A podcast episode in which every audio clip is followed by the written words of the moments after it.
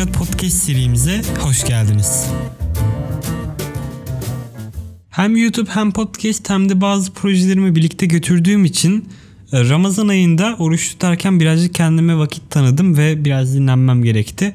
Bu süre boyunca tatil yaptım kısaca ancak geri döndüm. Podcast serimizin bu dinlenmeden sonraki ilk bölümü olacak.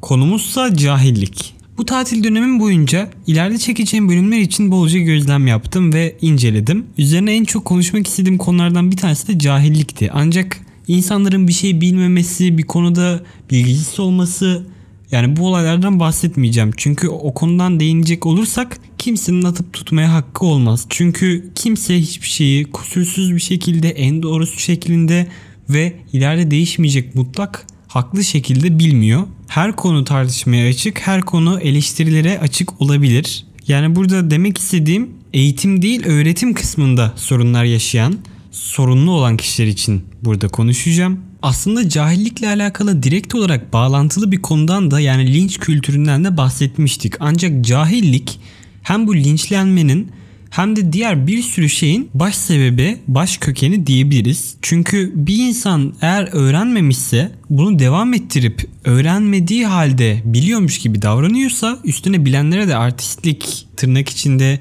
bilgelik taslıyorsa gerçekten sıkıntı şeyler ortaya çıkabiliyor. Kimi zaman özgürlüğünüzü kısıtlamaya çalışıyor bu cahiller. Yani örneğin şöyle düşünün. İlber Ortaylı'nın bir görüşünü beğenmiyorsunuz ve şöyle diyorsunuz. İlber Ortaylı bu konuyu kendi açısına göre yorumlamış. Ben beğenmedim ve taraflı buluyorum diyorsunuz. Burada bazı cahil insanlar bildikleri tek tarihçi ve tek yazar İlber Ortaylı olduğu için fanatik bir şekilde size sövüyorlar. Sizi cahil olmakla suçluyorlar ancak kendileri cahillik yapıyorlar. Neden? Eğer bir konuda bilgisizsen yani bazı bir iki şey biliyorsan onlara genellikle sarılman gerekiyor kendini bilgili göstermek için. Yani başka bir örnek Yine parantez içinde parantez içiyorum klasik Raşit. Fantastik eserleri doğru düzgün okumayan ve bilmeyen bir insan iki tane Lord of the Rings bir tane de Hobbit filmini izleyip bu arada Hobbit filmlerini sevmiyorum.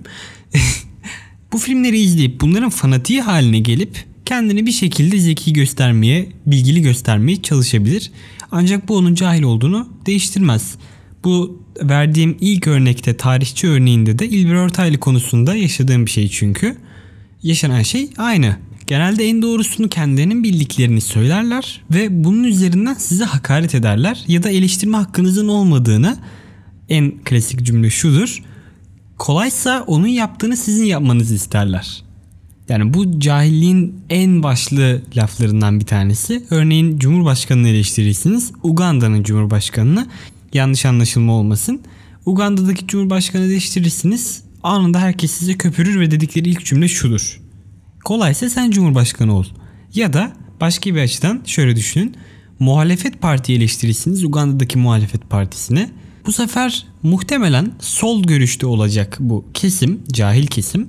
Ya sizi bir kalıba sokar bu linç kültüründe olduğu gibi e, ve bunun üzerinden size hakaretler eder ya da sizin kolaysa muhalefet partisinin başında geçmenizi ister yani cahiller genel olarak benzer şeyler yapıyorlar ve tahmin edilebilir oluyorlar. Kelimeleri kullanış şekillerinden tutun imla hatalarını zaten cahilleri her yerde tanıyabilirsiniz.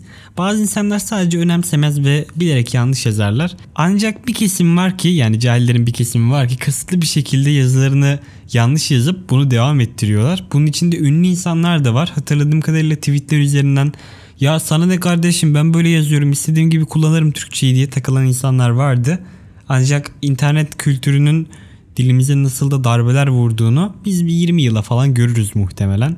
Felanlar, kankalar, brolar her türlü e, bizim yeni tarz kelimelerimiz havada uçuşuyor. Konuyu fazla dağıtmadan yani dağıttım dağıtacağım kadar ama cahilliğe geri döneceğim. Genelde benim böyle eleştiri podcastlerim ya da videolarım bazı tespitler yapmam üzerinden ilerler ve şimdi bir tespit daha yapmak istiyorum. Eğer bu cahil dediğimiz öğrenmeyen ve bunu devam ettiren artistik taslayan ve kendini zeki zanneden kişi yaşını da biraz almışsa gerçekten çekilemez oluyor. Tarih, siyaset, politik ya da bir kalemin yapıldığı yer olabilir. Herhangi bir konuda size gerçekten çileden çıkartıcı tartışma konuları açabiliyorlar ve üstüne de o kadar iyi gidiyorlar ki Her seferinde söylediğiniz şeyleri sağdan soldan tutup çekmeye gerçekten bayılırlar. Ve bunu bazıları gerçekten iyi yapar. Onlarla hiçbir şekilde baş edemezsiniz ve kaçmanız gerekir. Kendi açımdan cahillikle savaş kariyerimden bahsedeyim. 6. 7. sınıf civarında ben internetle tanıştığımda deli gibi tarih kitapları okuyordum ve harçlığımla kitaplar da alıyordum. Ama roman kitapları değil. Evdeki dedemden kalma ansiklopedileri bitiriyordum.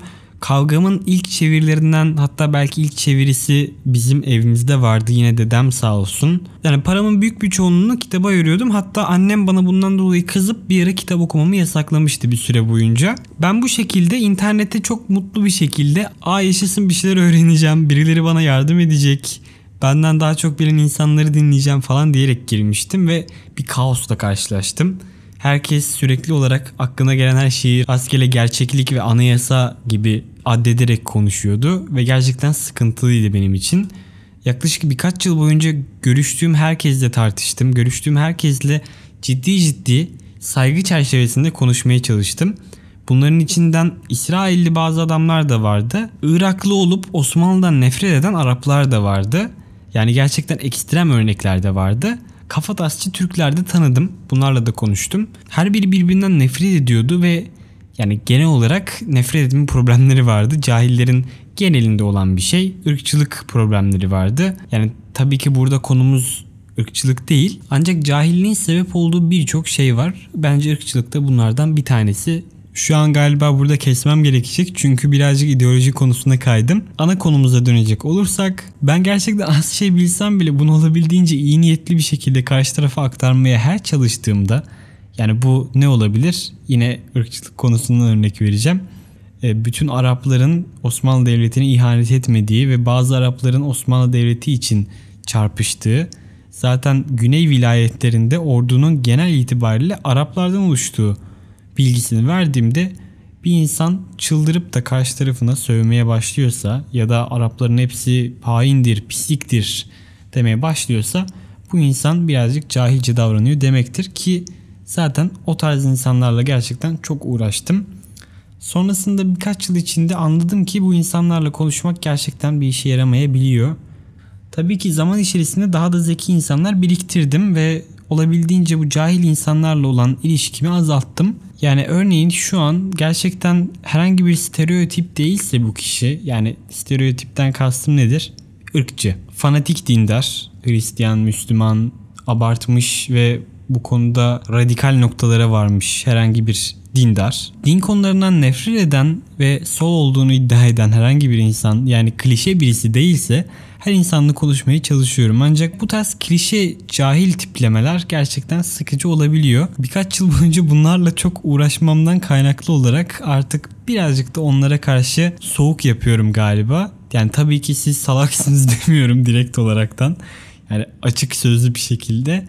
Ancak onlar olabildiğince az iletişim kuruyorum. Bir insan bana bir şey katmayacaksa benim de ona bir şey katma olasılığım çok düşükse genelde hiçbir şekilde iletişim kurmuyorum. Yani benim cahillerle serüvenim en azından internet açısından genel olarak böyleydi. Ve günümüzün en büyük sıkıntılarından bir tanesi politik doğruculuk sağ olsun. Bu cahilliğe ve doğruları inkar etme durumlarına karşı çıkamıyorsunuz. Çünkü direkt olarak sizi aa ama herkesin düşünceleri var. Herkes haklıdır. Böyle demeyin falan demeye getiriyorlar. Eleştiri yapıyorsunuz. Eleştirinizi engelliyorlar. Ama sonrasında bir yandan da e bu benim düşüncem sen sus diyorlar. Örneğin YouTube'da güç kitabı hakkında bir video hazırlamıştım. Tuğçe Işınsu kimdir? Bu konuları bilmeyenler için YouTube kanalımdan bulabilirsiniz. Zaten detaylı ve mizah yoluyla bir video hazırladım. Bu videonun altında teyzem olabilecek, annem olabilecek yaşlı insanlar gelip bana küfürler ettiler, hakaretler ettiler. E, ateist, cahil, köpek, pislik ve benzeri bir sürü ithamlarda bulundular. Mesela dürüst olmak gerekirse bu tarz insanların ben cahil olduğunu düşünüyorum. Çünkü aynı düşünmeyebiliriz ve mizah yoluyla yaptığım bu eleştiriyi haklı bulmamış olabilirsin. Tamam kabul. İstersen eleştirme eleştiri de getirebilirsin. Tamam yine kabul. Hatta bu dilini beğenmedim de diyebilirsin. Ama bana ateist dediğin zaman benim dinim değişmeyecek. Bana küfrettiğin zaman benim bildiklerim azalmayacak. Tarih konusunda da bu bu şekilde. Milliyetçilik diye bir bölüm yapmayı planlıyorum. Onda da zaten cahillik konusuna ideoloji ve ırkçılık konularına değineceğim. Bu tarz konularda o kadar fanatik oluyorlar ki cahilliklerini körüklemekten başka bir şey yapmıyorlar. Zaten İngilizce'de cahilin karşılığı olan ignorant kelimesinin bence kökeni de bununla alakalı. Ignore zaten bir şeyi reddetmek, onu kabul etmemek manasına geliyor. Cahil kişiler sizin dediklerinizi öyle kabul etmiyorlar, öyle reddediyorlar ki dünyadaki tek görüş düz dünya görüşüymüş gibi size düz dünyayı savunup sizin ne kadar komik olduğunuzu bile düşünebilirler. Bir videoda yaptığınız mizahtan da sizin ateist olduğunuzu çıkartabilirler bu cahiller. Yani anlayacağınız buradaki bunu söyleme amacım hakaret falan değil. Birazcık bu durumlarının farkına varmış olmam. Şimdi baştaki bu bilme konusuna gelirsek bence insanların birçok farklı konuda bilgili olması, bilgi sahibi olması bir sıkıntı değil. Yani uzmanlığın olmadan da bir konuda konuşabilirsin ve fikrin olabilir benim görüşüme göre. E, ancak bu konuda profesyonel olduğunu iddia edip, yani bilgili olduğunu iddia etmek ayrı bir şey.